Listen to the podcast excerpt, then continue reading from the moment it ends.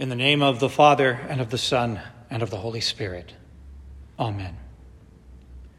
The scribes and Pharisees came to Jesus demanding to see a sign. Is this an honest request? Not at all. Only a few verses earlier, Jesus had amazed the multitudes by healing a demon possessed man who was also blind and mute. The Pharisees were being wicked and deceptive, pretending that God had not spoken clearly when he had. Show us a sign, perform a miracle.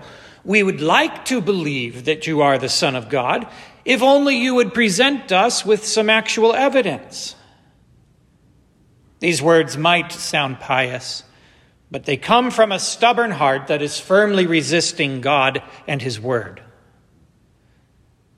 Jesus rebuked the Pharisees, saying, An evil and adulterous generation seeks after a sign, and no sign will be given to it except the sign of the prophet Jonah.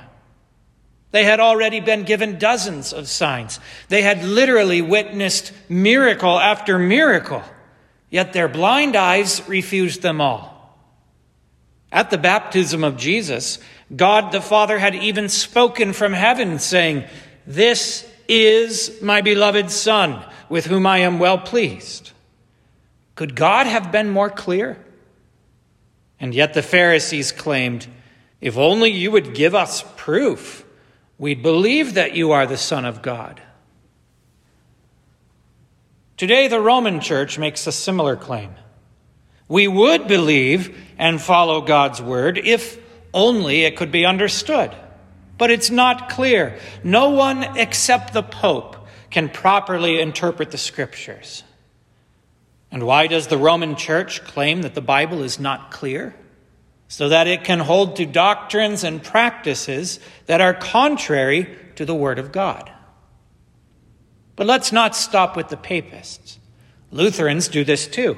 We often pretend that God has not spoken clearly on any number of issues so that we're free to do as we please.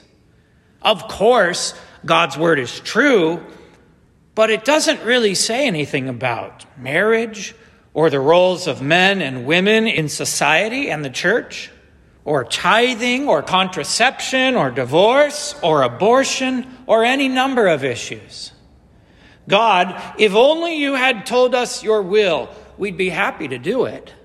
But since you haven't given us a sign, we'll just have to live exactly how we want.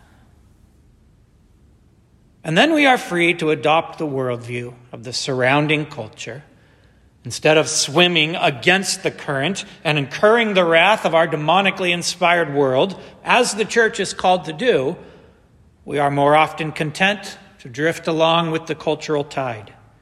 It's easier to blend in than it is to be salt and light to this dying world. It's easy to echo the cultural platitude keep the church out of politics, as though the Word of God only has bearing on our lives for the hour that we spend sitting in the pews. And even as we court the praise and approval of our perishing world, we could excuse this away saying, if God had only given us a sign, if only His word had any bearing on how I live the other 167 hours of every week.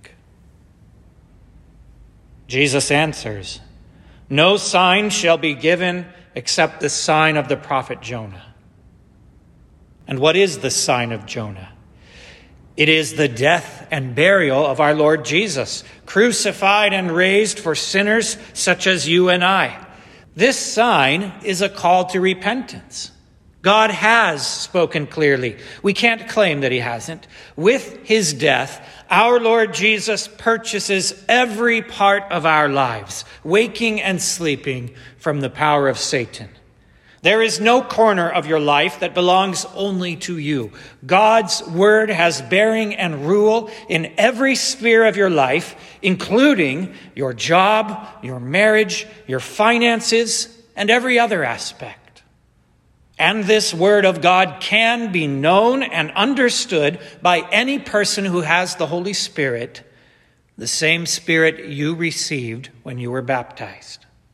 It is this Holy Spirit who breaks through your sinful and stubborn heart and gives you the desire to believe in Jesus and live according to his word.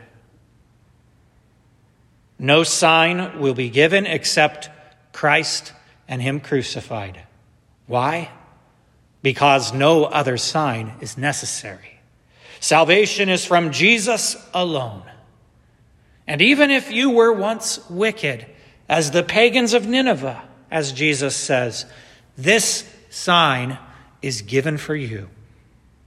In the name of Jesus, amen.